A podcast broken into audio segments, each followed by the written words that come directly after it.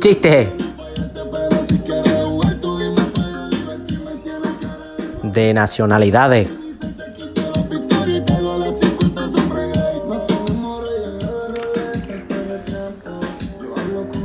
Un chico de 26 años que le va a pedir matrimonio a su novia